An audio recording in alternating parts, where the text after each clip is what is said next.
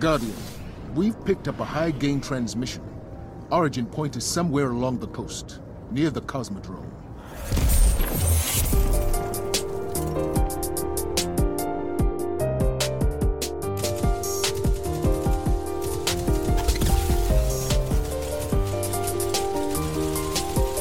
What is up, Guardians across the universe? It is time for episode 45. 45. I never thought we'd get here. We're almost to episode 50. It's going to be crazy. But episode 45 of the Cosmodrome Radio podcast, the show all about D2 and all the great things about it that we love to talk about. It's going to be a very spicy episode this evening because we are on week 2 of Glitch Watch, or what Tower, what'd you call it earlier? The Craftening! The Craftening. The Craftening! and the fallout that has been the Craftening. We're going to be diving. Okay. You can thank Pandell for that one. She came up with that. Jesus. But yeah, we're going to be diving. It's on point, though. It's on point. It's so true. So we're definitely gonna be diving into that nonsense. We're gonna have Professor Cajun, aka Florida Man, educating some people this evening, because man, things are about to get spicy in the neighborhood. Don't forget, folks, that you can listen to this podcast every 24 hours after the show over on Apple Podcasts, Google Podcasts, Spotify, YouTube, all those great places. We were a little late this week because I was a little bit busy, but we got back on track. So make sure you check that out if you didn't listen to last week's episode. We are doing our best to keep up with that. You can also just check out the VOD every week if you just want to listen to that. But just in general, make sure that you are tuning in to what's going on. You can check out the merch store shop. I just got sidetracked by Noble Nate in the TikTok chat. Said craft again, craftdemic. I'm dead. Oh my god, I'm dead. I love it.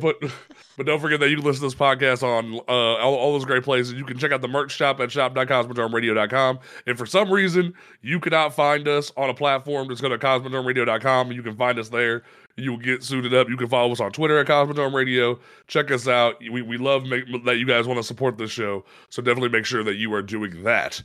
Now, my name is Panda the Paladin. I am a tired-ass Titan because it has been a rough few weeks here in the Destiny space, but we putting in work. Below me here is the president of the Others Evil Wrath fan club, somebody who was very happy that the ornament for Wicked Implement was in the Bright Dust shop this week. Dava, how you doing? I'm doing fantastic, actually. You know, can't complain. All right.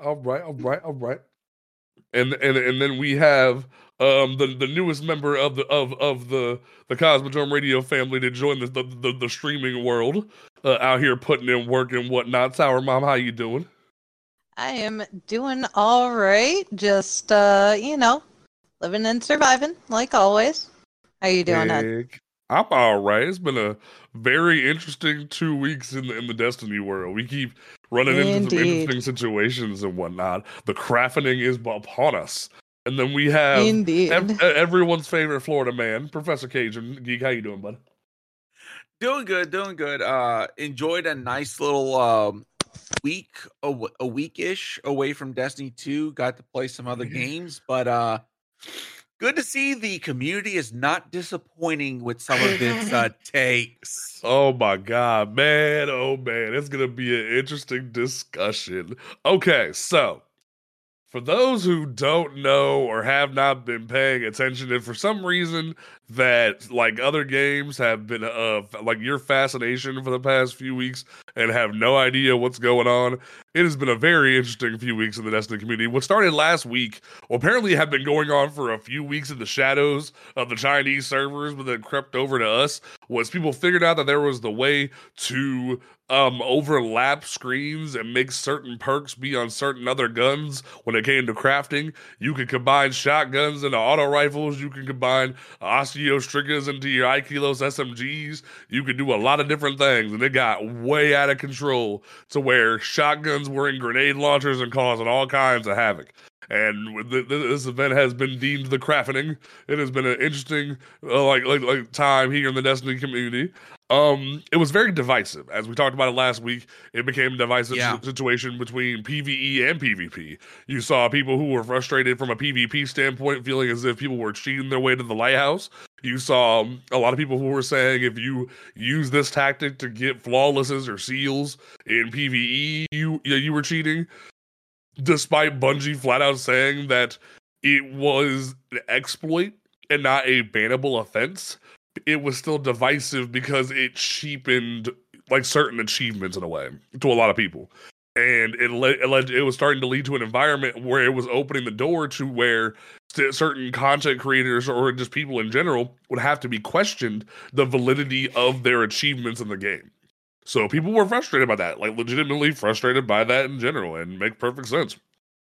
So when it comes to all of this nonsense, it took Bungie, because of what was going on, longer to have to then move the update to like the weekly update to where we were going to get like Master Crota and get a couple other things added to the game, where they were going to like re-implement Pyrogale. They had to push that to what we thought was going to possibly even be next week, but they moved it to Thursday of all times while they were trying to figure things out. And while this was going on, we were dealing with like massive server issues, crazy lag, just constantly being kicked to orbit, weasels and hot dogs and different things of that nature coming out the woodwork when it comes to error codes.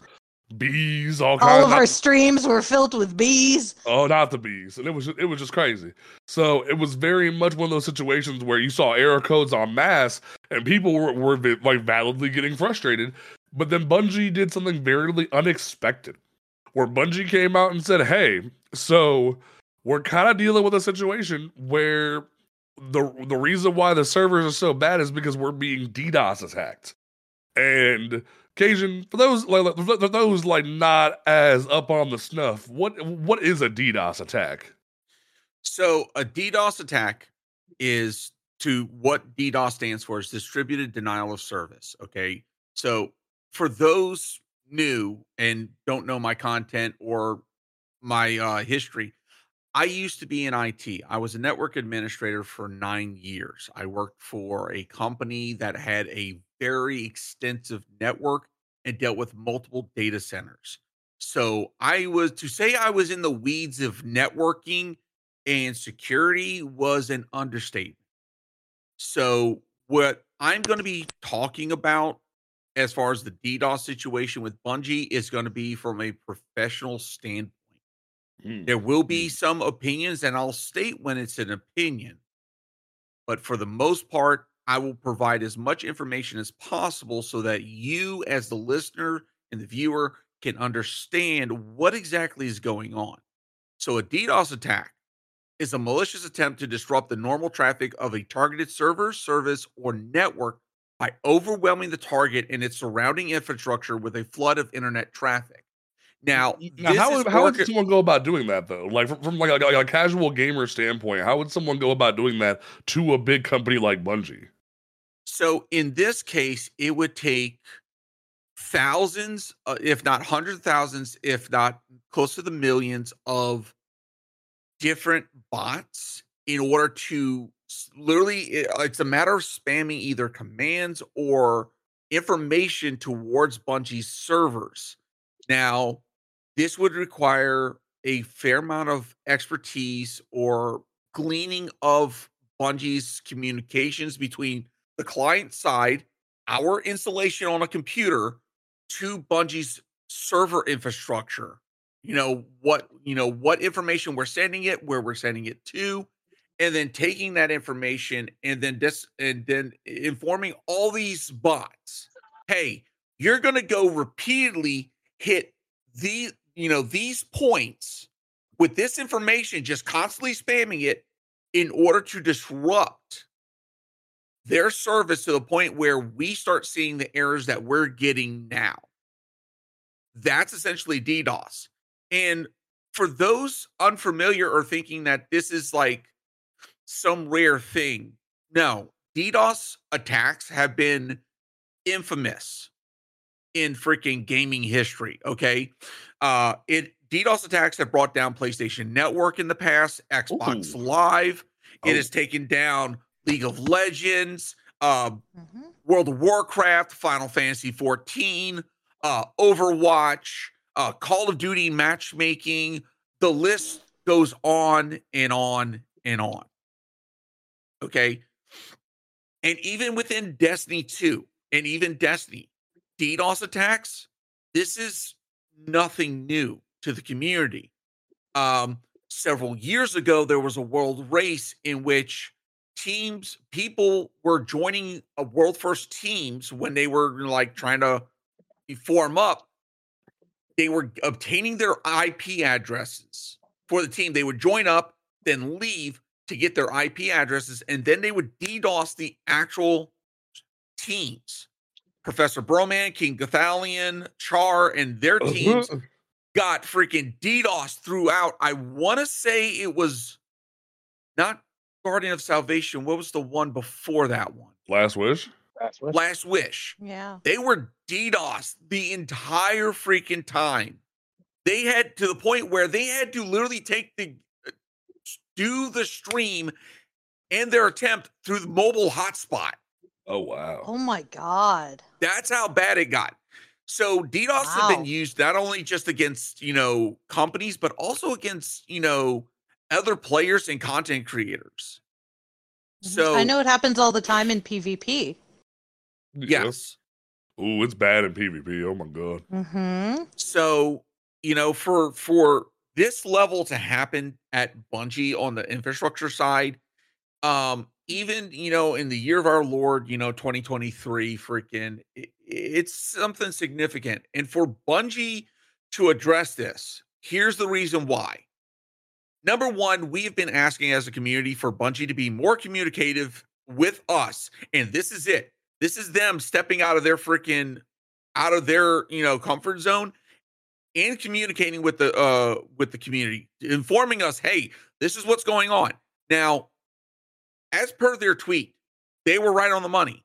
You normally do not want to talk about freaking DDoS attacks. And the reason why is that this emboldens individuals to continue the attack. Now, we've already seen it within the community. And if you've been listening on like Reddit as well as on Twitter, there is a group of individuals that are upset because Bungie is stopping the crafting, that Bungie is returning us. That doesn't make any sense.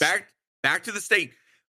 Because they want their funny guns, Panda. Yeah. Yeah, but like, we'll talk about all occasions. We'll dive into that. And this is where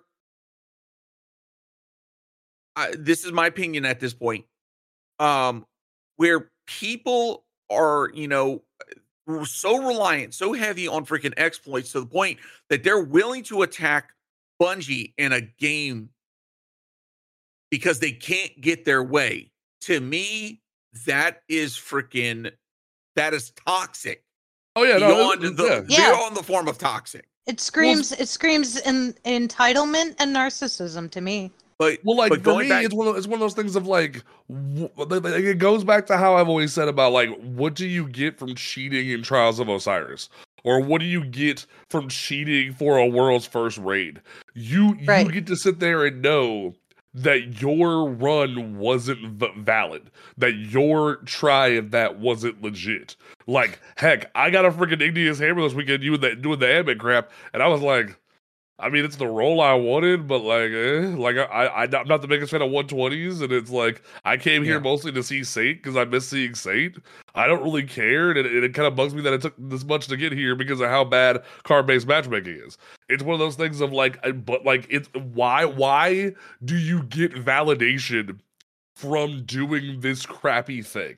It doesn't compute to my brain, and it makes me wonder what is their stance and their brain power on it, because what would you gain from that? I'm gonna say this outright. These are along the same individuals that believe that cheating is acceptable, is valid, and to me, that's bullshit. Yeah. Because all you want is the reward without the work. And to me, that's exactly what they want. And to me, they get pleasure out of knowing that they got away with it. Right. And to me, If that's your level of thinking, you don't belong in the internet. You do not belong in, you know, multiplayer gaming. Stick to single player games. Stick to offline games, because you are not meant for the internet if that's your level of thinking. Honestly. Mm-hmm. Agreed. Absolutely agreed.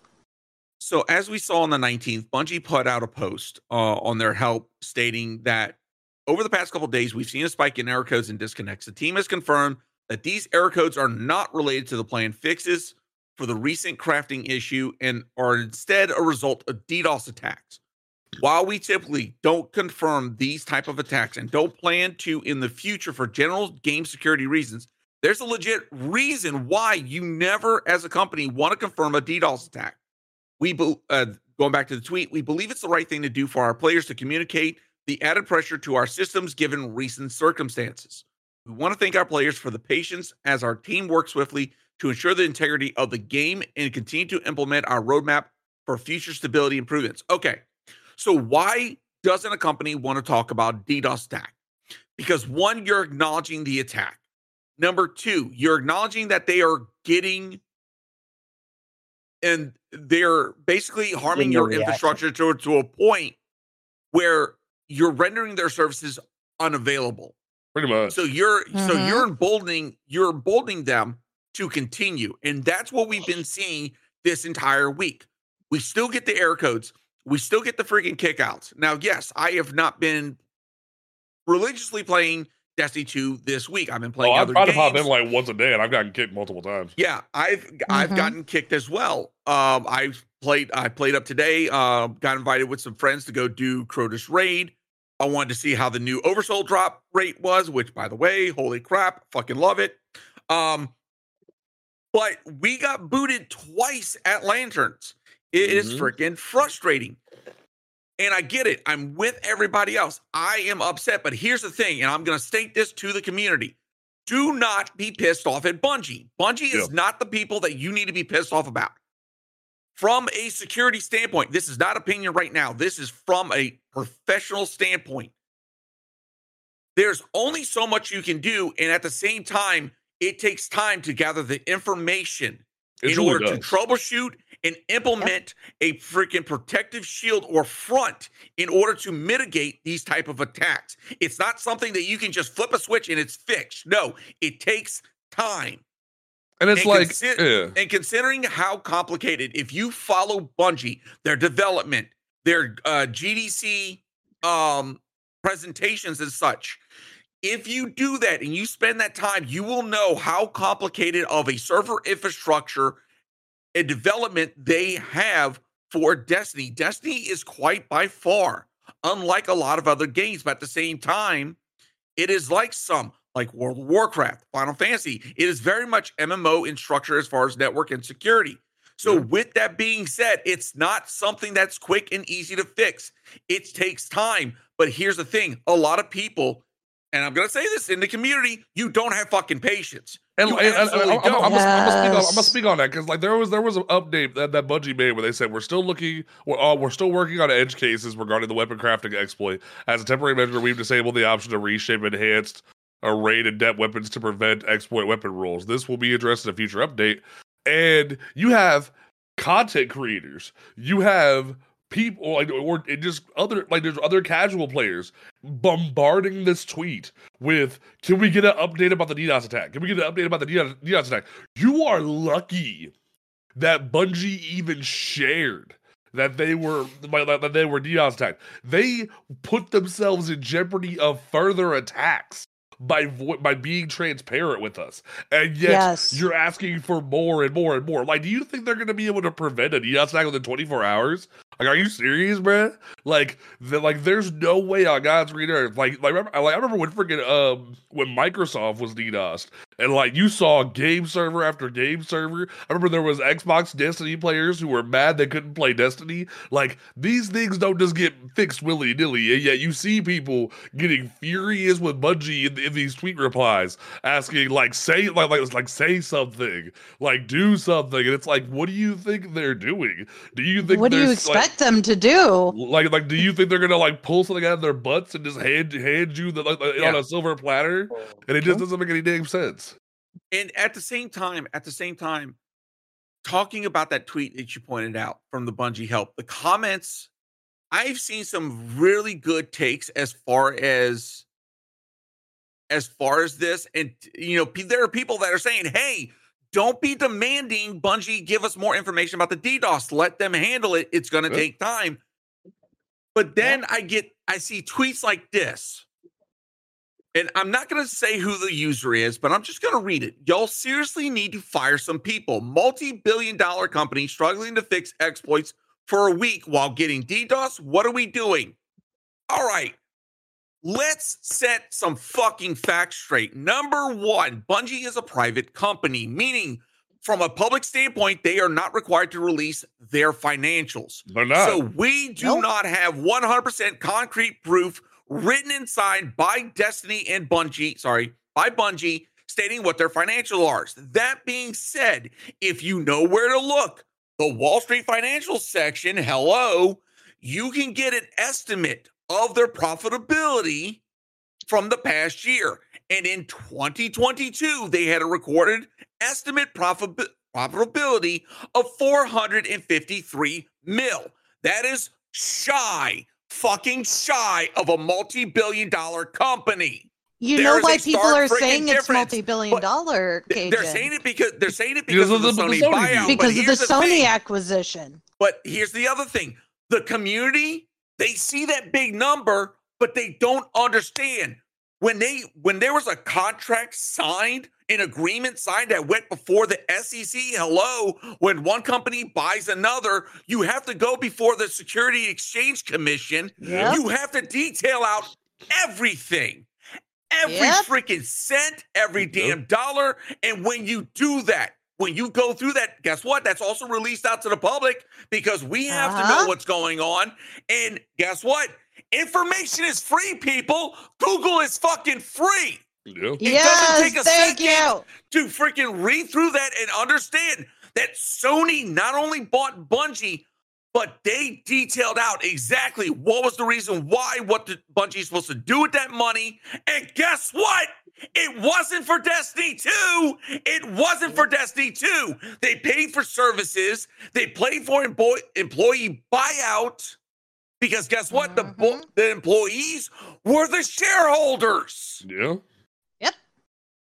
And it details it out. And when you read through that information, you realize that Bungie did not receive a blank check because even part of that money is still being withheld from Bungie because they have to meet milestones because now Sony is responsible for what Bungie does as a company. And that did not take effect until this summer.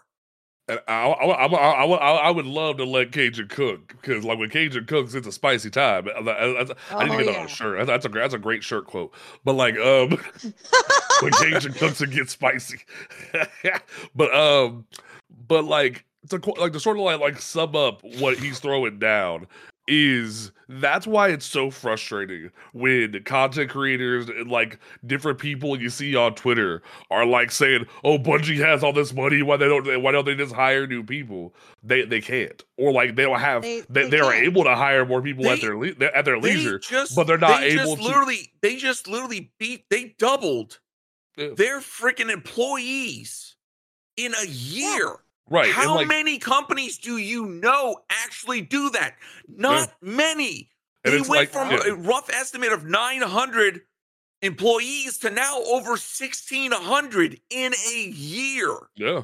Bungie's been hiring, but even then, it takes time to implement them, put them into their departments, and it's still going to take time to see that work to come to fruition. Training takes a long time. It's not night and day. It's not a 24-hour whiz-bang solution fixed. And it's like, it's one of those things, especially if anyone's been following the controversy that's been going on with Unity right now, where casual people have started to learn how game development truly is and how complex it is.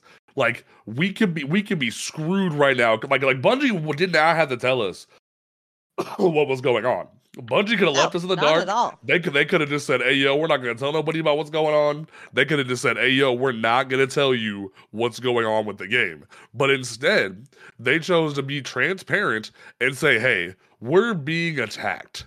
And it sucks. And the sucky part about that is they're giving validity to those attackers. And it sucks even more. So they're having to navigate trying to implement a fix while also trying to navigate through the situation of, hey, these people want validity, but we also need to be transparent with our people. So that's what they're dealing with on that entire grand scale. So I feel like people need to, like, slow down their role and let Bungie take the time they need. Because, like, truth be told, Bungie didn't even need to give us a Master Crota yesterday.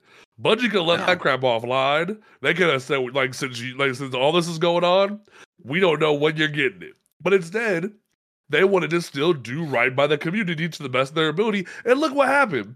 People out here trying to make busted, crafted, adept weapons. And it's like, y'all keep being stupid and keep doing stupid shit. And it's just like, why? Why do you keep trying to break the rules? Why can't you just play the game the way it's supposed to? And that's what gets so frustrating. Watch all this go down. So, in summation, act right. Act right. Give Bungie the time they need to implement a fix. It will come. You really think Bungie's okay with just letting the game live like this? No. Like, I don't even want to think how it felt to be a Bungie dev this past weekend, seeing the game on fire from the crafting. Like, oh my God. they're on. What was the term? I can't remember the term that Joe Blackburn called the dev team. Absolutely on point. You got to give props to the dev team. The fact that they worked through the weekend. Okay, and by the way, devs, developers, engineers, they're not meant to work through the freaking weekend, okay? Nope, not at all. My apologies for the freaking voice cracking right there. They're not meant to work through the weekend, okay? You know, so expecting them to work through the weekend on a situation, no, that is not normal, okay? They are not on an on-call status, but the fact that they responded, jumped through the hoop, worked through the weekend to get the fixes done is phenomenal. It's absolutely phenomenal. They could have easily sat there and waited until Monday, which meant that we would not have seen any potential fix at all looking at being implemented until Thursday. If not next week. At that point would have pushed freaking Crota in the patch till freaking next Tuesday. We could have seen a further timeline of events. This shit could have been going on for a lot longer. The fact that we got the response that we did and they tried to mitigate it as quickly as possible, freaking phenomenal on Bungie's part. Right. And I want to holler at Past Nation who's in the Twitch chat. He said, I have heard so many people say just ban the DDoSer IPs. That isn't how it works. That's not how it works. That's not how that works. They can have a VPN. They can change things. They can do what the hell they want. Exactly. And they can mask where they're at. You're talking about it's not that difficult to find bot farms or buy bot farms that can literally perform your DDoS attacks. Yeah. Mm-hmm. And even then they can swap their IP address. Here's the freaking let's quell another fucking myth. IP bans. IP bans are not a 100% concrete freaking definitive security measure. They are temporary. Mm-hmm. Mm-hmm. News flash into everybody, unless you are a information security expert and you have it set up at your home. Every common user uses freaking temporary public IPs. In other words, within about 72 to 48 hours, you're getting a new public IP. Yeah. It's temporary at best. Yeah. Okay? So at best, you're going to get a 48 to 72 hour reprieve. So seriously, router has gotten so many brand new public IPs, it's not even funny. And then let's say, God forbid, Bungie does IP ban me. I go pull the plug, wait 5 minutes, plug it back in. It's going to get a new one. Yeah. And I'm back on my bullshit. It's that simple. Okay? There are other security measures that Bungie could look at doing as far as banning people, but the problem is that when you're talking about so many different ways and vectors that attacks can be driven, like Panda said, the bots could be using VPNs. That puts another layer of information that the team, the security team, has to dig through in order to mitigate. But even then, okay, hardware banning.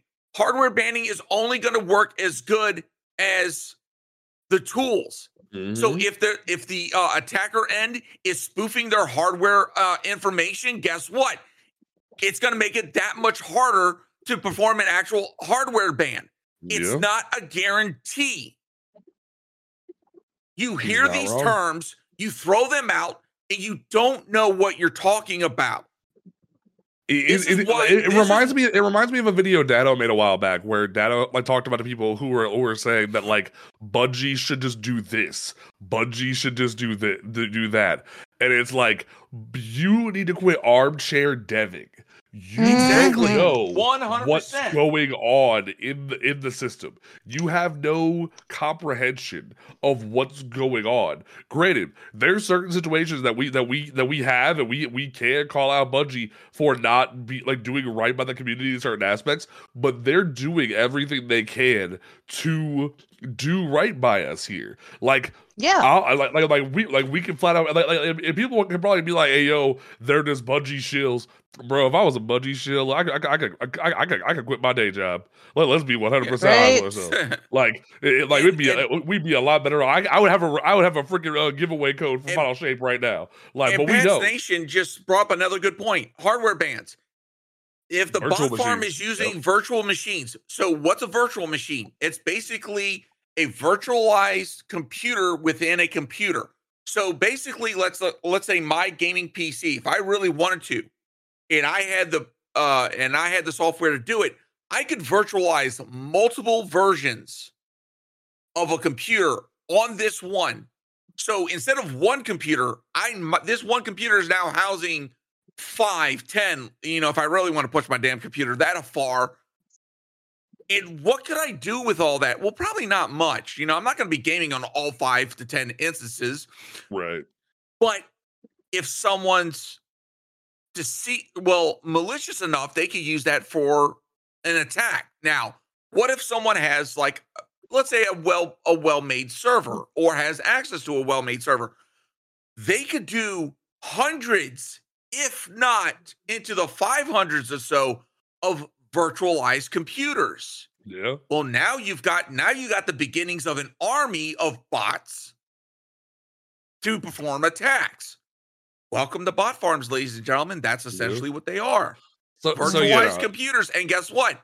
You hardware ban that virtualized computer, delete it, refresh it, new hardware information, they're back on their bullshit. And guess what? Most virtuals can be redone in less than 2 to 3 minutes, depending on software and expertise. Yes. Yeah, I wouldn't doubt it.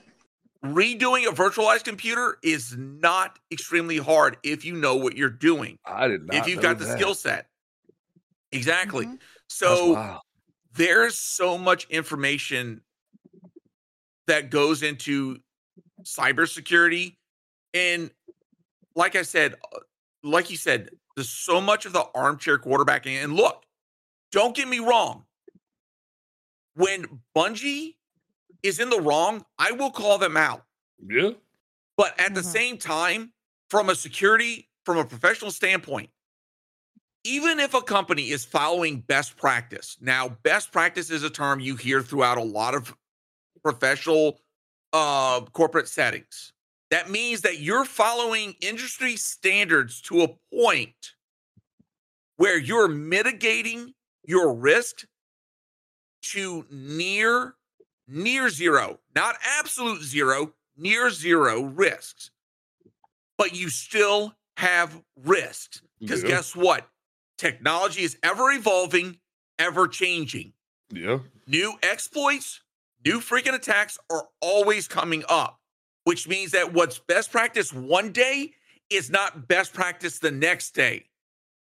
So even if Bungie was actively on best practice every single day in order to fight, it doesn't give them 100% guarantee, no, and your money back freaking warranty against tax. It means that it's reducing the potential for attack, but it's still there. Right. And it's like I don't, like, to anybody who would even dare try to put in like in a reply or something like that, that Bungie owes you something for an attack. How would you quantify that? Like what the audacity of that kind of statement doesn't make any freaking sense. But, like at the end of the day, folks, give Bungie some grace. They've made mistakes in the past, but give them some grace on this and give them some time.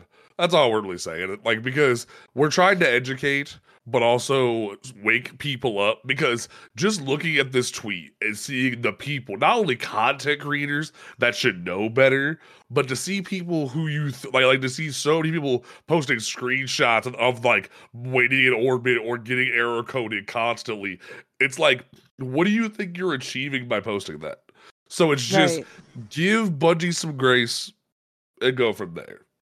That exactly. And I'll be honest, I've been taking this time. I believe Panda, Tower, I don't know about Dava, but I've been taking this week as kind of a little bit of a step back from Destiny 2. I've been playing other games, and I've been it's been a bit refreshing. Yes. Do I want to get back into the grind of Destiny 2? Freaking hell yeah. Freaking, I got to do a Crota's Raid today, and seeing the new Oversoul drops, it was freaking so good. Okay, it felt good to actually go through there. Yeah. But at the same time, I'm with everybody else. I understand the frustration. You want to play a game that unfortunately is 100% online. I get you. I'm frustrated as well. But if the first thing that you do is attack Bungie instead of, hey, I don't know, calling out the community that's enabling this freaking type of attack. Yeah, like, we're definitely not going to throw shade at specific creators, but like to see that's why I say the community. That's why the community. Right. It's just it's very saddening to not only see certain creators but certain other shows in Bungie's replies saying this stuff. It's like, what don't you get? What don't you understand? So we're gonna leave it at that. Well, let's go ahead and dive into the twin for this week, because Bungie decided to give us some hotness in this twin and break it all down, and it was a very interesting situation. So I want to give a major shout out to a friend of the show, Dan John, for breaking down everything in a very nice text format for me, because the twin was very long and it was beefy. It was very lengthy. It was very lengthy. It was so beefy. Now, one good bit of that is, what we've been talking about for the past bit. So I think for the most part, we can kind of skip. I was trying to mess with that. Yeah, no, it's all right. But I think we can kind of skip a lot of that. It was girthy. Bound FG said, "Hey, Bound, I see you in chat." Bound, hey yo. It was. Let me pull up a text document here. Okay, cool. So let's go ahead and dive into this real quick. So there was the partnership with since we have three veterans in the dang podcast right now. Yes, this will be very nice to shout out real quick. Like Bungie's doing a new charity mission in partnership with Team Rubicon, a veteran-led disaster relief charity, where they put a new Jumpmaster emote and is an emblem too, an emblem and a pin. It's an emblem and a pin, and it's absolutely beautiful, and I love it. And I already bought mine. I'm ready. So not only you can buy the pin and get the emblem, but there's a cool little emote in the shop where you're like sending ghosts with parachutes into battle and doing the whole thing. So that's a whole vibe. So definitely get that if you want to support that charity and whatnot. Bungie definitely broke down what was going on with the crafting and whatnot on that whole debacle. It's very lengthy and very specifically. So In Bungie's words, they basically said that it's caused by an old code-related bug that allowed old data from other crafting recipes to move across weapons and to manipulate their properties. I was kind of like simplifying and saying like they were just overlaying the screens. It's the same thing. The team worked over the weekend, which, as we already called out, that's amazing they did that. So they worked on a short-term band-aid for it and a long-term fix. And the issue was compounded by the bug being coded-related and meaning the true fix took longer than most bug fixes due to how those fixes were delivered, disabling content versus changing code. And they go on into a lot of detail about their patching process for this issue. That way, a lot of people can understand this. Because like we said, not everyone fully understands how all this works. Yeah. And them going into detail is very important. Also, normally I don't shout out names during the podcast, but like, shout out to Tanix in the Disco for showing up in my chat. I don't even know who you are, but that name just made me smile. So shout out to you. Oh, Tanix in the Disco is freaking awesome as hell. So that was yes, I ran into them in the tower, man. They're hilarious. So that was just great. I enjoyed seeing that, so thank you. I got as well. But you know, and then they go into a lot of detail about the different things and, like it definitely can fly over your head if you're not really like understanding everything. But it's definitely a very interesting read from that casual perspective.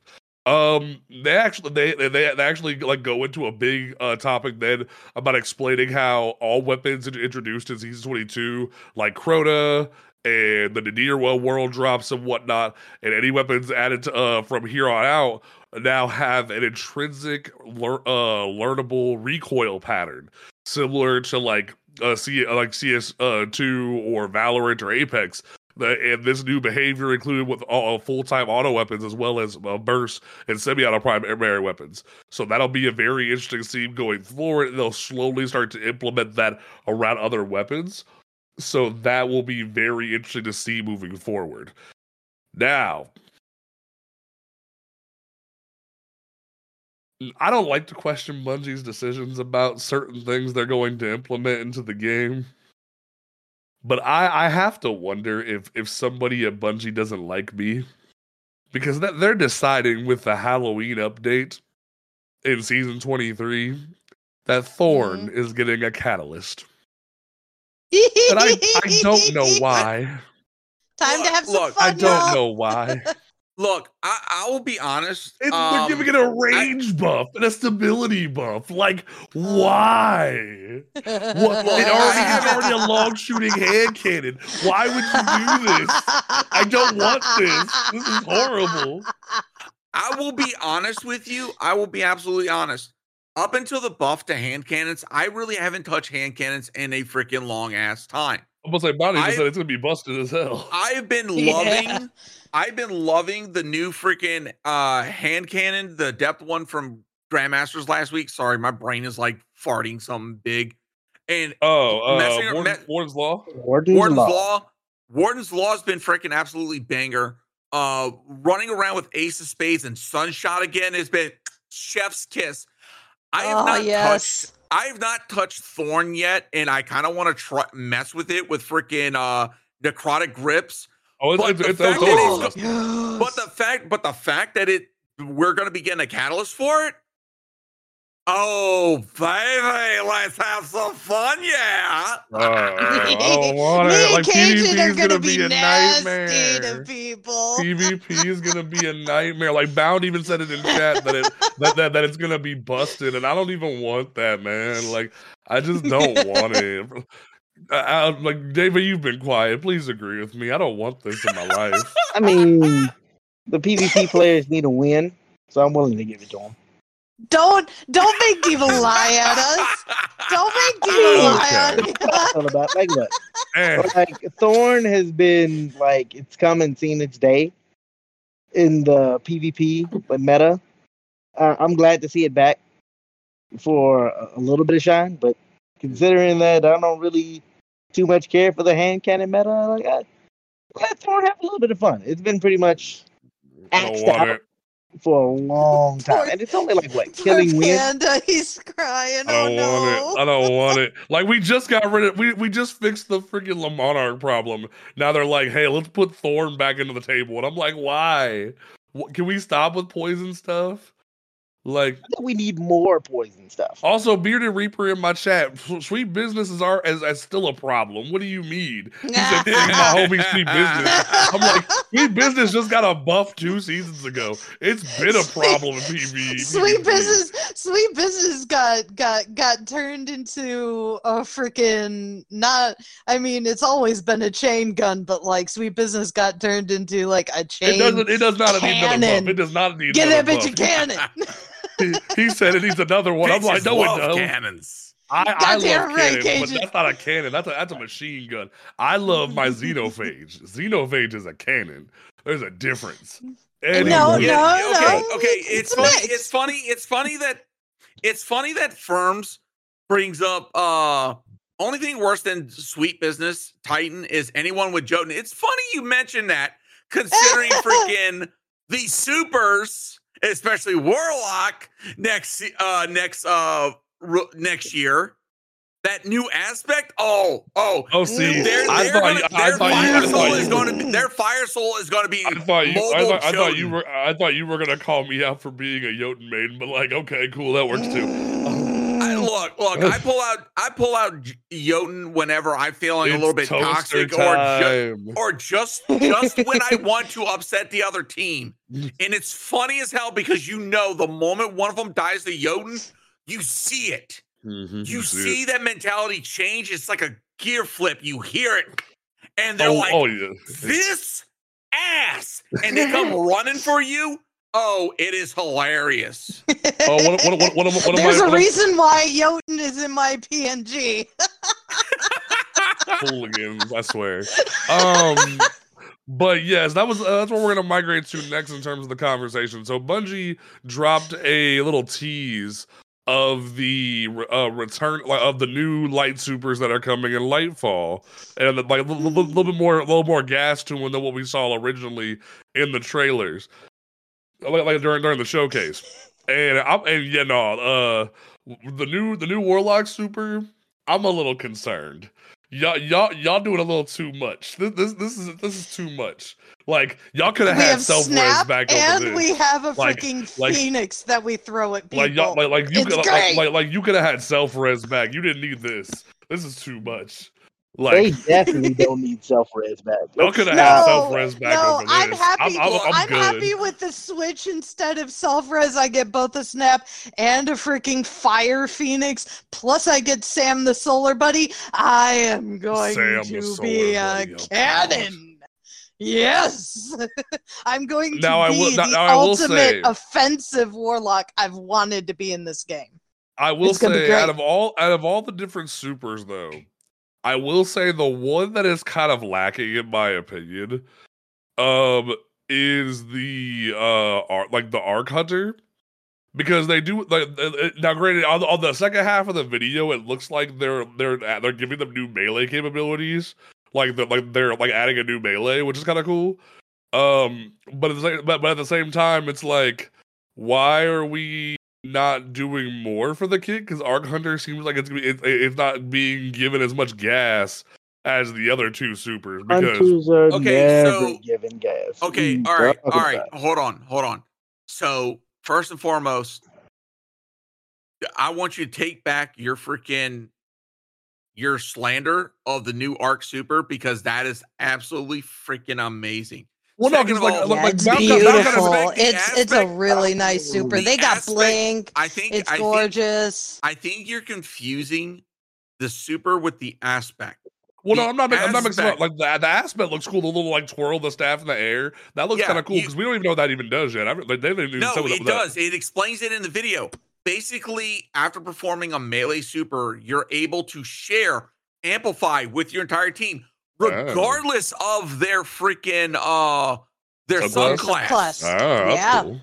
Everyone, you get amplified, and you get amplified, and you get amplified. I will say though, Bound amplified in the chat definitely has a point though. The Arc Hunter super definitely feels very like PvP oriented versus PvE in my opinion. Yeah, it is. Yeah. I will admit that. So the problem with a lot of Hunter updates is they focus Hunter so heavily into the PvP space that it really kind of suffers on like the PvE side of the game. Yeah. So, okay. Even with that being said, it depends upon the damage output and the potential. Now, if the damage is more spread out through the AoE, absolutely. But in the case of, like, let's say Blade Barrage, because even Blade Barrage is still a really good in the PvP, in the PvE aspect, because as long as all your blades hit the single target, it still does extremely good damage for single target. So if the, we're just going to call it the freaking blade, if the blade's damage impact and then subsequent AoE is still basically, instead of being spread amongst many, it's condensed into one single target, that's still going to be exceptionally good for PvE, because then you can just go rinse and repeat, back out, jump back in, jump out, jump back in. That's still going to be good. DPS is the opposite. Like, oh, okay, speak on. Well, yeah, it depends. As I said, it depends. It depends upon implementation, because you see, like, let's take Warlock Super Chaos Reach. Even though it has an fairly long firing time, it does exceptionally well for freaking PvE damage. And then when you put on something like, let's say, Geomag Stabilizers, i.e. an exotic that buffs it and extends out that time, you're doing even bigger damage. So if Bungie were to incorporate something, let's say an exotic, that's going to hone that Arc Hunter Super to where instead of doing the AoE, the knife just does a freaking flat out damage right at the target or whatever it impacts to. That could change it from an AoE type super to a single target super. That still has blink capability. I'll be honest with you, it just seems to me kind of like how, like, Titans use Thunder Crash in PvP or PvE, and they just run around with the other one in PvP. That's kind of what this seems like. They realize that people don't like using Arc Staff, and instead of fixing Arc Staff, they were like, all right, here's some new ideas. I can agree with that statement. I definitely can agree with that statement. Where it's it does feel like kind of a cop-out a little bit when it comes to Arc Staff. But also look what Bungie has done with supers as far as exotic interactions. I mean, look at Titan recently with Pyrogale. You know, now the freaking one of the least used supers now has an actual. I want my check, by the way. Now I need my money. Give me that money. Bitch, better have my money. And it's through Pyrogale. You know, I depending upon what Bungie brings to the table next year, this super could have implementation within the PvE realm, but at the same time, for PvP super, I feel that it's freaking fantastic. And like, I will give David this thought. I think it'll be S tier. Yeah, I think it'll be pretty good because it'll allow you to, like, attack from different angles, get in and get out. But on a PvE side, it's gonna end up being like the new Strand Super. Like, it's okay. It'll be average. But I definitely agree with what Dave is saying, though, that it feels like, because look what happened. We saw Arc Staff being spread around three different subclasses. Then it was three different subsections of the subclass. Then it was like, okay, cool. Now we're moving into Arc 3.0. Let's consolidate all the Arc Staffs into one Arc Staff. Then we're not going to do anything to it. We even rolled out a new helmet with Witch Queen that was supposed to make Arc Staff basically just Ursa Furiosa on crack, and then it was too busted, so they didn't actually do anything with it. They just, like, nerfed it into the ground, and no one uses it. I like the White Ranger. And then they didn't do anything to buff or change or make Arc Staff be worth it in any way. And then they're like, hey, we literally hear your outcry of what we should do about Gathering Storm. We're literally going to give you what Gathering Storm, what you asked for, of giving you a giant lightning strike multiple times.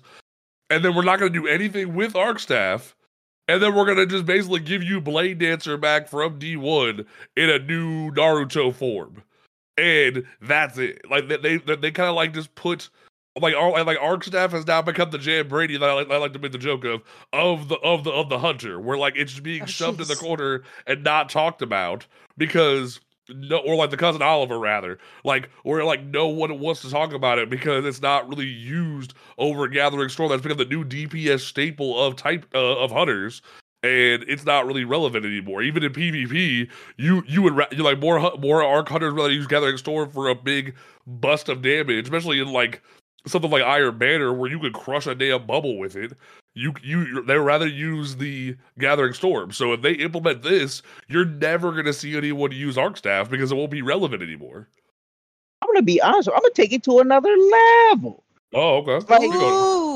Bungie does not know how to develop anything for hunters outside of PvP. Ooh. Ooh. Ooh. Damn. David throwing it down. I'm going to say this. That's on the same level. That's on the same level of, you know, people demanding freaking Antaeus Ward getting nerfed. I'm sorry. Ooh. The reason I say this, and hear me out, is because when you look at hunter exotics, hunters as a class, right? We are like, I don't want to say scapegoated into a specific like area, but like our builds and our utility is corralled into, it's supposed to be really, really decent in or really good in PvP, and like a taste of utility in PvE. But you don't really see very many hunter exotics that are good inside of PvE that allow hunters to build like utility or like class. He's not wrong. He's not lying. Like how many chess pieces do we have for Arc Staff that don't do a damn thing, Cajun? We have three different chess pieces that don't do a damn thing. I will absolutely agree with you, freaking. And I hope and pray that Bungie really does get around to refreshing more exotics, especially freaking the Arc Staff hunter exotics. But like just for a second reference, like, I want to run down the list as a hunter main, going into a raid now in this season in the current sandbox right now. Mm-hmm. I feel like I have so many options that I can bring to a freaking team. All you wearing is Foe Tracer, boy. Like, see, that's now. Like, right now, hey, you want some heavy ammo? You, as a warlock, don't want to be using freaking a shoebox or a freaking helmet? Give me a second. I'm going to be generating freaking heavy ammo like nobody's freaking business on this side. I got like GG pulled up. Let's run down the list real quick. Caliban's Hand. Not really worth it in the PvE content. Blight Ranger was so busted upon release that it got nerfed into the ground and has not seen the light of day. Renewal Grasp, thank God, just got put back to what it used to be, but it's more of a PvP exotic. Radiant Dance Machine.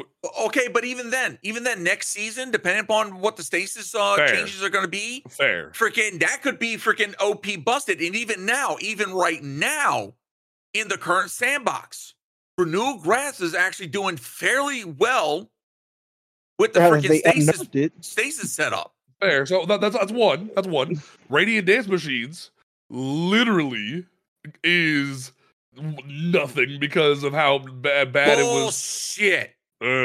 Bullshit. Hold on. There are people that are using Radiant Dance Machines for the freaking infinite freaking reloads in order to chuck out damage. You want to see someone dump a bunch of rockets in freaking near seconds? Oh, have a blast with that. Okay, I didn't know about that. I just recall that when the PvP thing happened. Radiant Dance Machines are such a niche exotic. You cannot build around them other than I want to shoot gun bunch times. That's it. 8 out of 10 freaking exotics are niche use. That's fair. I will take it even further. I would say before this rework of Radiant Dance Machines, they were a little bit better with the Strand class because at least then you could make fun little builds to where you could actually like string up a bunch of enemies because you could use your dodge a bunch. But they took that away and nerfed it solely for the I agree with you. I've talked about that before. That's a whole episode. Hunters really good at pumping out DPS. We do that. We excel at that very well. with Gathering Storm, Lucky Pants, Foe Tracers, like what is it? The fucking sidearm, Mechanier's Trick Sleeve. Yeah. Like we have a lot of stuff that makes us capable of doing a lot of damage if you put together X weapon with X exotic. Sure, but tell me where are our builds for stuff like warlocks with you just said the fucking exotic the poison hand. I forgot what the fuck it's called. Necrotic grips. Necrotic grips, or Osneomancy gloves, or Titans with bomb hammer. I know bomb hammer is a thing for Panda here, but that's a legit like. I mean, okay, but you guys do have the booster melee. Diva, this is where you're trying to break down class fantasy. That's class envy. That's class envy, David. Yeah, you're going from class fantasy to class envy. Plus, responsibility. Why it's not class envy? Yes, it is. I'm sorry. In relation to your boss. In relation to your boss, FYI, I will freaking say if you want freaking 100 equivalent of freaking bonk hammer, Assassin's Cowl Arc. Assassin's Cowl Liar's Handshake. Oh my god! I was about to say at least y'all didn't say the fucking crab claw because that is. I was about to get to that. Because look what happened. Because look what happened. That's not what I'm asking for. I'm not asking for those builds. I'm not asking to be able to do those things. I want the build versatility to change the gameplay loop of my class. I want more stuff like Briar Bind that'll give us unique tools to change the way that you play Hunter. That isn't put on X exotic to buff damage of X weapon.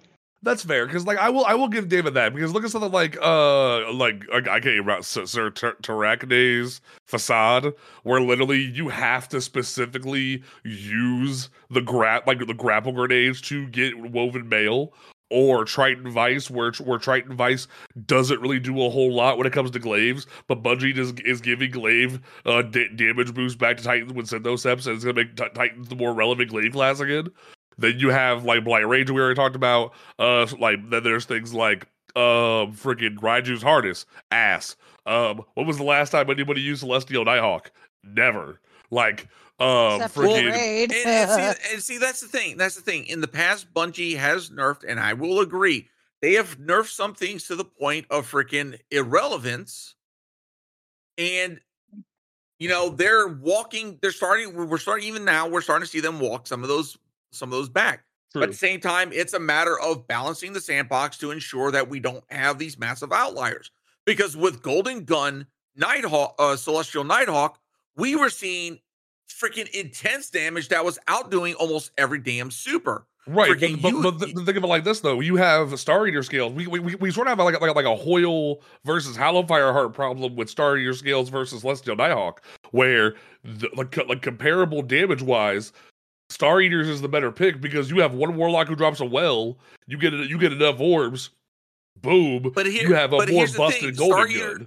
But see, the thing is that with Star Eater scales, you've got two supers that could be utilized in that aspect, okay? And that's your 2 1-shot freaking supers. True. Either Golden Gun Marksman or freaking you're going to be utilizing Arc Staff, Gathering Storm, because those two are going to benefit the most from freaking Star Eater scales. So it's kind of one of those omni freaking super super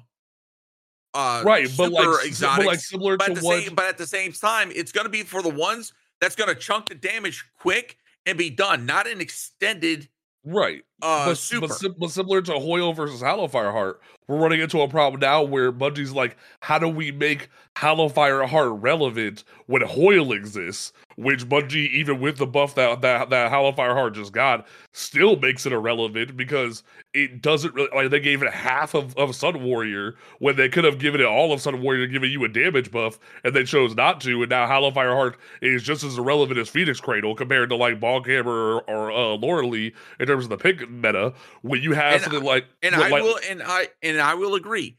Freaking Hollow Fireheart, I tried it out. I just do not find it as effective in any way. Freaking Hoyle will outbeat that one 100%. And right. I will agree. Yeah. But at the same time, like I stated before, there are a lot of exotics that Bungie needs to still rework and redo. Okay. Yeah. And I hope at some point that they look at Celestial Nighthawk and can do something similar to, like, let's say, Geomag Stabilizers. Geomag Stabilizers has come back from irrelevance. That's okay. True. I've been utilizing that in freaking Raid, swapping it from Vesper to freaking Geomag for a DPS phase. And I'm able to chunk. I think the biggest problem with Geomags was that they nerfed the Bungie keeps having this problem where they don't know how to separate their sandboxes, because they nerfed Geomags because of people running into walls and getting their super faster. If you do what you said you did with Juggernaut and make it so you can't run into a wall to activate it, that solves the Geomag problem, and you could have left Geomags alone. Granted, they gave it more interaction with Ionic Traces, but there was still a great setup back in the day where for the Disgrace Nightfall, you could run two Chaos Reach Warlocks with a Ursa Furiosa Titan, and you could run non-stop, non-stop, non-stop. But look what they did with, say, Ursa Furiosa, Skull of Dire Kara, and Shards of Galador, where they capped these exotics at 50% super regen because they were doing the job they were supposed to in terms of uptime. But it's like, why hinder these exotics? Because now they're damn near irrelevant, because there's better picks for them, because now everyone poops out more orbs than we can even stand at this point. Like, there's no reason to use these exotics unless you need Ursa for something like that. There's no reason to use shards because, like, the Atheon glitch of old doesn't exist anymore, where you can chain freaking Blade Barrage to nonstop. So it's one of those situations where, how can we make exotics relevant in the current meta? And I think Geomags is a step in the right direction, like you said, where they gave it 3.0 capability and made it relevant. So I think that we need more of that moving forward. Like, I keep saying, and but Beard didn't go ahead, sorry. Like, Beard didn't even agree with me in chat. Saint-14 Helm should have got what Doomfang's got, and they didn't, and it's fucking annoying. Like, Saint-14 Helm is irrelevant beyond bubble.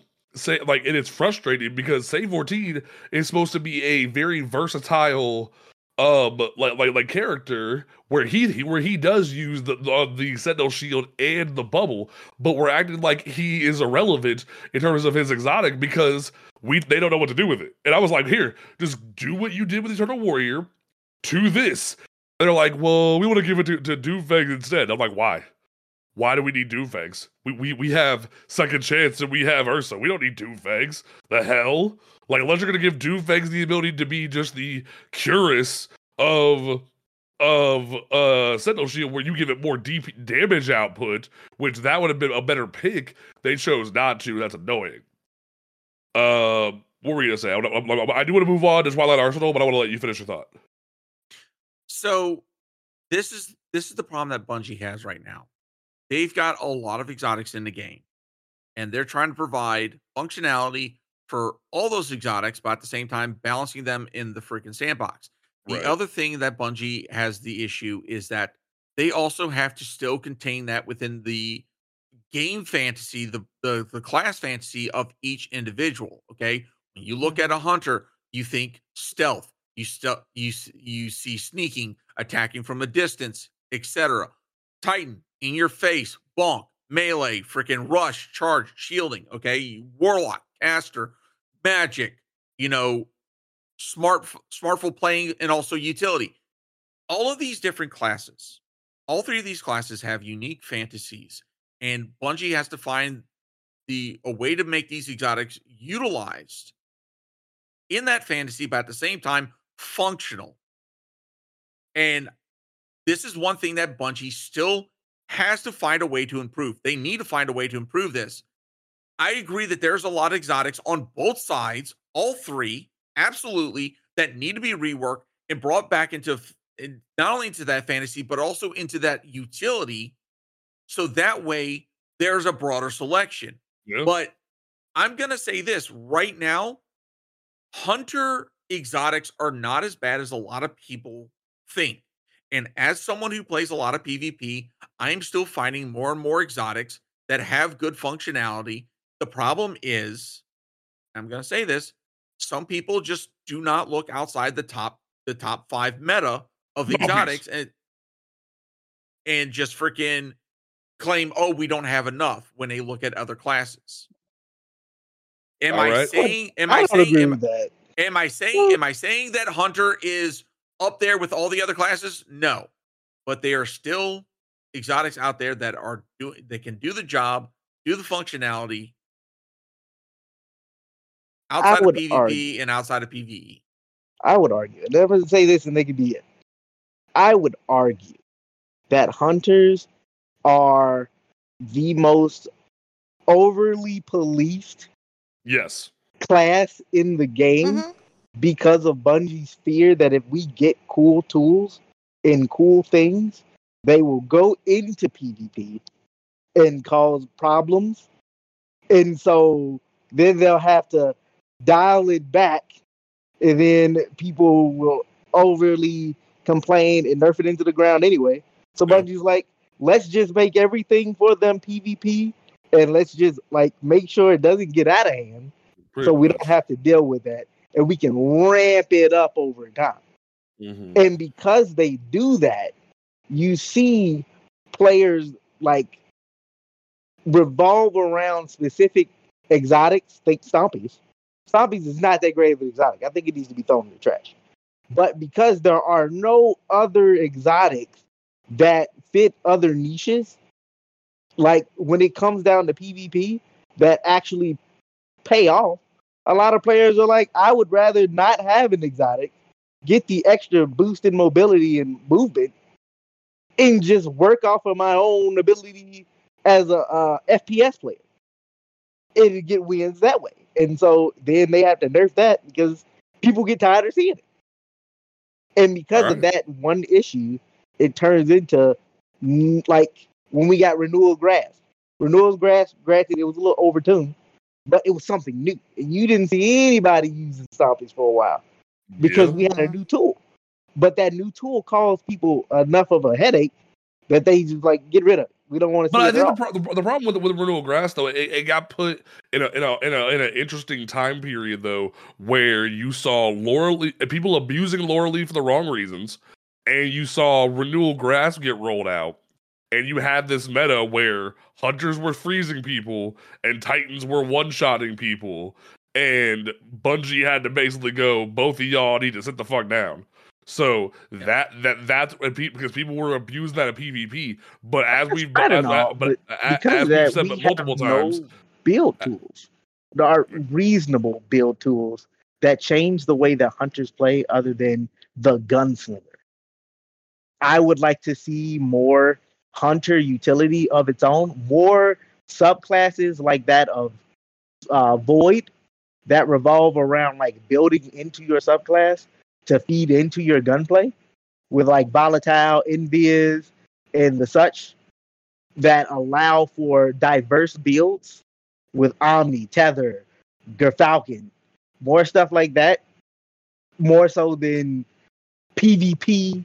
Like, well, they're going to use it in PvP anyway. Let's just give them nothing but PvP stuff. I mean, honestly, he has a point. Like, what was the last time anyone gave a crap about, even though they just fixed it, no one uses, like, the freaking the blade dance, whatever the heck it's called, because, like, even though they fixed the tracking, the damage output is next to, like, nothing. But because it's a roaming super, it's hardly ever used because of the timer on it. And the only exotic that really interacts with it, I believe, is Six Coyote. So, like, if they made an exotic that specifically works with it, or, like, or was it a Phidias Bay? One of the two. So like, it's just Six Coyote. So like, if they actually gave you it was Wisdom Vest that interacts with Spectral Blades. Yeah, so like, if they gave you more exotics that gave you more versatility in those kits, I definitely hear what Dave is saying, because it feels like hunters are getting pigeonholed in a way. So I definitely hear what he's saying about that. And granted, just out of curiosity, do Warlocks feel the same way with freaking being pigeonholed into in the PvE aspect? Yeah. They should. Yeah, kinda. They should. I mean, let me point this out. We've already heard from the freaking dev team that freaking, hey, expect freaking Well to get nerfed before Final Shape. It's coming. Well's going to get freaking knocked into the dirt. And then it's I'm like, calling it now. And what's next? I'm calling it. I'm calling it now. What's next? Freaking, oh, now we're going to be requiring every freaking Titan that goes into a PvE content to be a freaking bubble, a bubble Titan. I'm hyped. You know? I miss bubble days. Bubble days. And bubble days were great. Or like Beater said, Banner of War Titan. Okay, you're going to be Banner of War Titan because we need that healing. See, that's the one reason. But it's mathematically impossible to die in a well. Yeah, the one reason I've been saying. Dang it, Alchemy! Why'd you got to bring that up? You guys can like look back at the time I've been on here on the show. Like, well, is too good of a super. In a sense, it needs to be nerfed, not because it needs a nerf.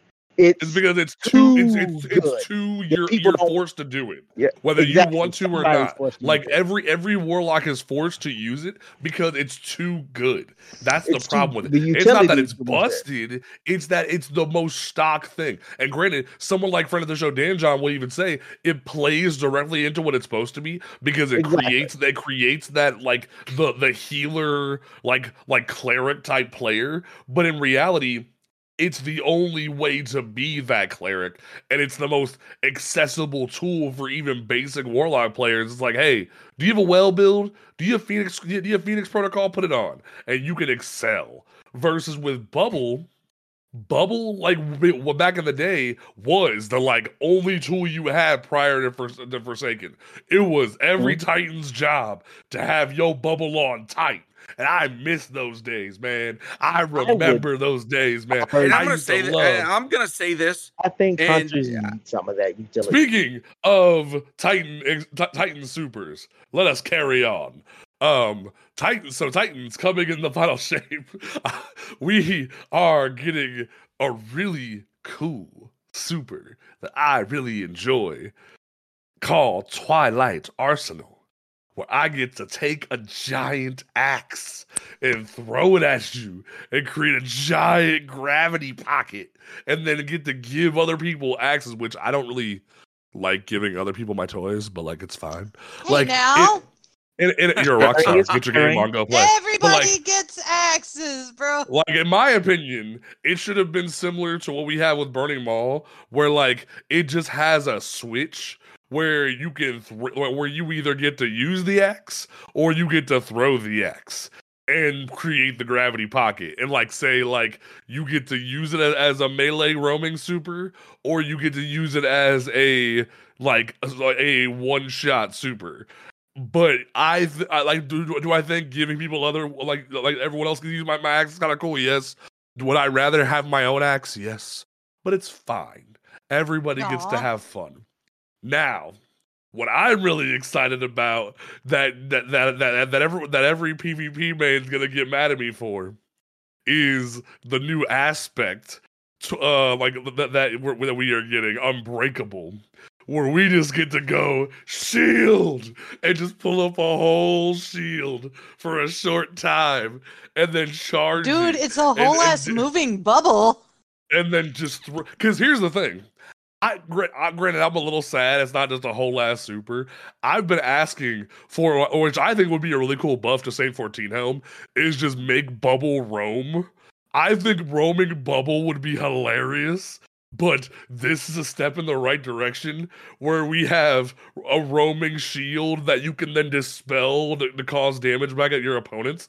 I think it's so cool. Now, friend of the show, Zay Osiris on Twitter was salty at me for this, and he was like, "Oh, Titan mains, no." Let's put a correction out in the ether real quick. Non-Titan mains, the people who just come in and just abuse a class because we get something fun to play with, and then put it to a point where Bungie has to nerf it. You are the people who are the problem. You are the toxic individual. The people who say, "Oh, I'm a warlock main," or "Oh, I'm a hunter main," but Titans are just so good that I have to use it.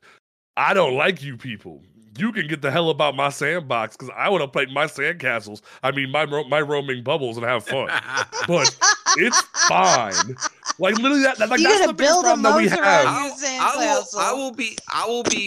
I have said this for a while when it comes to the Titan bubble, and I have gotten some pushback on this, and I've gotten people heated when I said this. Bubble didn't need a nerf. No, when it comes to bubble, Bungie should allow us to be able to, or at least give us an exotic that allows us to shoot through the bubble. I agree. Because at that point, you give options versus freaking well. I agree. And to me, that's what you do. That's what you do to Saint-14 him. Make it so you can shoot through the bubble. I'm down. I think that would be some pretty cool functionality with Titan's Ramparts. No, we don't need Titans coming back like that. It'll actually have some PvE utility.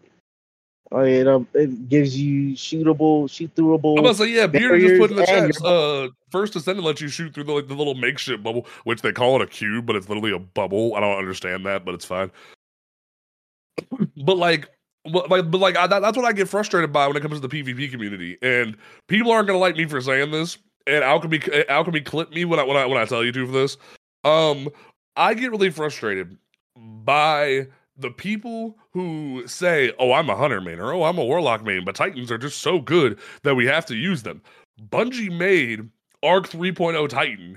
They said in the Vidoc, they made it specifically to be PvP oriented and to be a PvP focused subclass. And yet people are like, oh, it's just so good. Oh, I have to use it. No, you don't. Figure out how to counter it. It's built to be the way it is.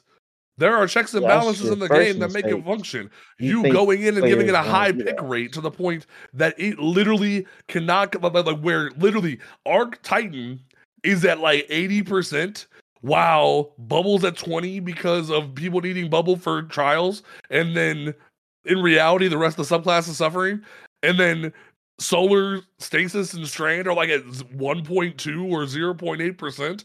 Is ridiculous. Let there be other things, and we've talked about how like Solar and Stasis need buffs, but like you just abusing the subclass just because it's doing what Bungie wants it to do, and then making people more mad at the subclass is frustrating when people just like, especially like casual players. I've seen casual players just love the fantasy of being an Arc Titan in PvP, and then they get nerfed because people are abusing it in high level play. That's what gets frustrating for a lot of people, is that like you have people who enjoy barricades and enjoy the fantasy of the RPG that this game is supposed to be, an MMORPG. Bungie has stated this game is an MMORPG looter shooter, and they enjoy the RPG aspects. And then you're like, oh, I don't like Barricade. I think Barricade slows down PvP. Yeah, that's what it's supposed to do. Let it do what it's supposed to do. What about Rift? What about Healing Rift? You know, we got it. But yeah, I'm gonna clip that one. Each class has their utility. Bottom line, and if you don't like that each class has their utility, why are you playing a game that's got multiple classes? Because Destiny has the best gunplay in the FPS genre. It's not just an FPS. I've been saying that. It's an action MMO. Now. Listen to the people that have built the MMO. Game. But the thing is, though, and this is going to go take it to the next level. I'm gonna take it to the next level. Like too many players in PvP are so spoiled by the like rapid chicken with your head cut off pace of PvP that there is like literally no room for actual tactical play outside of like certain game modes. People play Control like it's 6v6 player. Team Deathmatch. It's Team Deathmatch. They don't care to actually play. Even in Relic this season, people go into Relic and just freaking shoot people and don't use the relics. That's been the biggest complaint from people this season. Speaking of PvP, this week with this patch, we also saw Checkmate deployed. Have any of y'all jumped into it yet? I have not. I'll be 100% honest with you on that. Okay. I'm going to say this to everyone wanting a game style similar to, you know, more focused gunplay, less ability spam. That's it. Go check out Checkmate. I don't like that as a solution. I don't like that as a solution. I'll tell you why. Because I said this before, like right when Bungie announced Checkmate.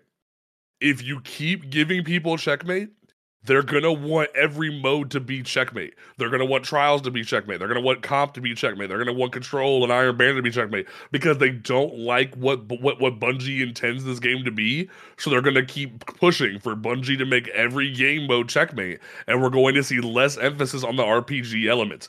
Hell, just this past week with the Vidoc of the Warlock Super, people were like, we already have too much ability spam in the game as it is. Why are you giving Warlocks more ability spam?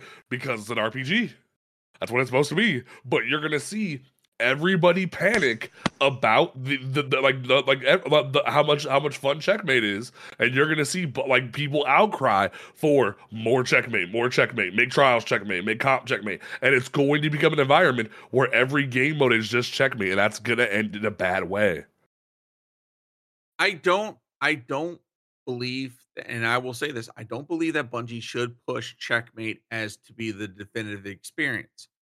I believe Checkmate is hitting on what some people in the community have called for, less ability spam in the PvP, it being more skill.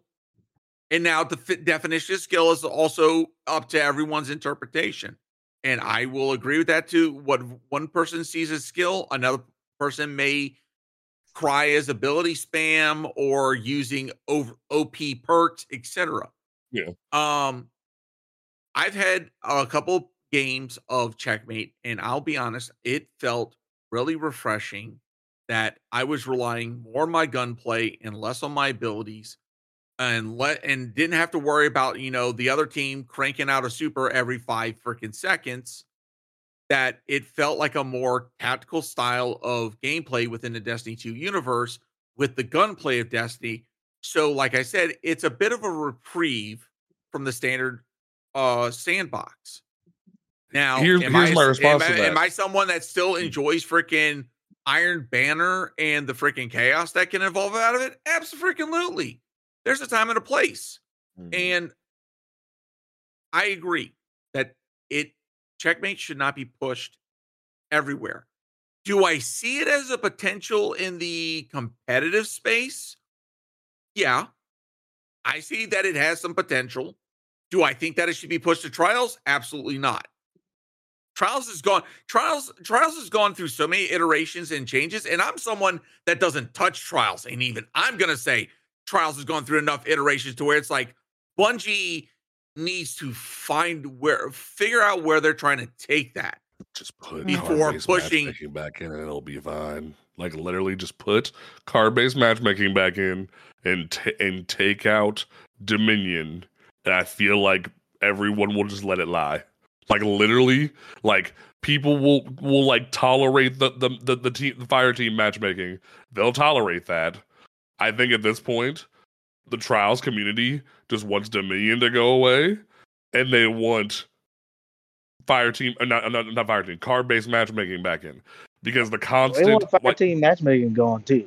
Well, there's the fire team matchmaking is divisive, because some people enjoy it because it allows for threes to actually get threes, and it allows solos to actually have a fighting chance. But at the same time, there's a hot topic in the community of people who actually do, and I agree with this to a certain extent, that you see people watching the roster and jumping out at the right time because they see things like, oh, there's a 3-stack. I don't want to face a 3-stack. Oh, there's 2-stack and a random. Cool, we want the 2-stack and the random, because there's better odds of them not having good communication by facing that team.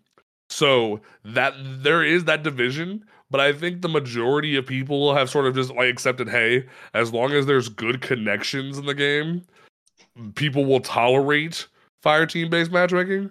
And I think that's fair, to a certain extent. But when it comes to Trials, that's a whole different ballgame.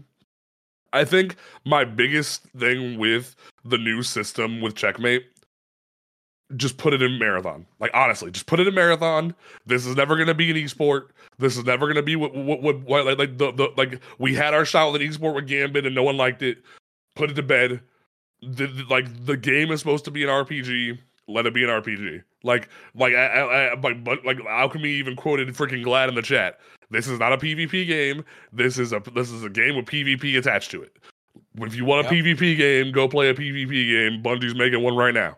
Like, give it some time, you'll have another PvP uprising. I very much agree with Glad on that statement that this is not a PvP first game. And a good chunk of the community has accepted that, but I think the biggest issue in the community still to this day is people cannot wrap their head around the fact that this is an RPG. So you see people spending hours on end on Twitter complaining about barricades, complaining about this and that, about how they want the fantasy removed from the RPG, and it's frustrating. So but in general, I think Twilight Arsenal is cool, but I would rather keep my access to myself. That's how I feel about that. And as Kai just quoted me in the chat, Destiny is not Call of Duty. No, it is not. I agree 100%. So yeah. That's what gets frustrating about that to a certain extent. This is a statement for everybody. Make sure that if you have Amazon Prime, make sure you go collect your Prime Gaming, because there is a shader in this month's Prime Gaming. It's pretty freaking lit. I do think Bungie's continuation of trying to make shaders be locked behind paywalls is kind of concerning, but it's fine. It's fine. And then Bungie did show off a trailer of the Pale Heart Destination on YouTube because it got leaked. So they had to rush it out because someone leaked it on accident. I thought that was kind of funny. The Pale Heart looks beautiful. I really much enjoy it. That was pretty much everything that kind of went down, I think. The biggest thing that I definitely want to focus on, though, as we wrap this show up, is please, folks, give Bungie some grace. Hold on. One second. Before we wrap this up, can we give a shout out to freaking both Carolina DX and Dirty T and Dylan for freaking, they got an honorable mention bonus movie of the week. Oh yeah, I saw that. On the Twitch. They did. Okay, if you haven't checked that out, Carolina DX did a TikTok, freaking phenomenal. Showing off, the seasonal, Titan skirt, dancing to Shania Twain, because it gives you a skirt, it makes your legs all muscular. It's funny. It was freaking absolutely hilarious, and at the same time, well done. And the fact that Bungie shouted them out as a bonus movie of the week. Congratulations to all three of y'all. That was definitely cool. But I usually don't go first for closing statement, but I definitely want to make sure I go first for this. Folks, please make sure that you give Bungie some grace. We don't know everything that goes into what they're experiencing from a network side. There have been times when it comes to the development, when the servers were just dog water and we were getting no communication for months and months on end, that we had a right and a reason to be frustrated to a certain extent. But with this, give them some time. Go touch some grass. Go make yourself a cup of Joe. Like, wash your butt. Do something with your life. You do something else for a hot minute. Give Bungie some grace. Let them figure it out, and come back when it's fixed. Don't hop into people's streams and be like, "Hey, are the servers back?" Because that's what kept happening to me this week. Whenever I was on, is people would hop in my stream and be like, "Are the servers back? Are the servers back?" They were suffering. I will be honest. I've copied those statements and have put them into freaking blocked stuff. Either comment filtering or banned phrases, to where the moment they come in and they say something like that, or if they copy and paste that and freaking say that, They immediately it gets filtered out. I don't have to see it. And it has been an absolute freaking godsend for the mentality. Yeah. So it's very much like, it's one of those things where we get it. We understand that, like, you as well as us are sad we cannot play the game. But it's like, would you rather Bungie allow the game to just ride out and have crazy stuff broken? Or would you rather them fix the servers would you rather them not even tell us there was a DDoS attack and we just think the servers are back to being crappy? Or would you rather them be somewhat transparent? Because the idea of people going, hey, Bungie's being transparent with us, that's great.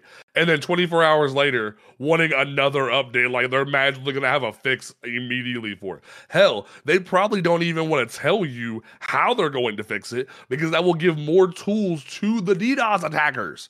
So exactly. FYI, from a best practice standpoint, you never share how you are fixing a exploit and or security threat, because if you do, you're giving the opponent freaking insight into your freaking security measures. Exactly. So I think my closing theory for the week is just going to be, give Bungie some grace. Dava, my solemn hunter, how are you feeling? What is your closing statement for episode 45? My closing statement is just remember to have fun. Like, I know a lot of people are pretty hard pressed right now due to like the DDoS attacks and like a lot of like let's consider it cultural understandings of what the game is supposed to be. But just remember to have fun with the game. If you're not having fun, go play something else. This is a pretty good time to like dip There's off. There's a lot of good stuff out right now. A whole bunch of good stuff. If you want Diva's opinion on what you should be playing, don't you say it. Definitely be playing you some Baldur's Gate. God. You can bet on it. Look, it's a fantastic. Liza P just came out. Play some Liza P. Sync just came out early. What was it? Witch's Fire just came out in early access on the freaking Epic Game Store. There's plenty of stuff. You can be dropping a new DLC next week. There's plenty of stuff you could be playing and like sitting out a lot of this storm, if you will. Like legit, just have fun. Payday 3 just came out. Miller Warfare said the chat. I ain't played no Payday game in years. My God. Oh, so you know, Tower, what is your closing statement for this episode? I'm gonna have to agree with the both of you, Panda and Dava. You know, one, give Bungie the patience, the care that they deserve while they're going through this, because freaking DDoSes are a serious thing. Yeah. And Bungie takes that stuff seriously. Look at what happened with the person who was threatening Dylan. Look at the freaking dudes that just got sued recently. Don't be stupid, people. But also don't be stupid.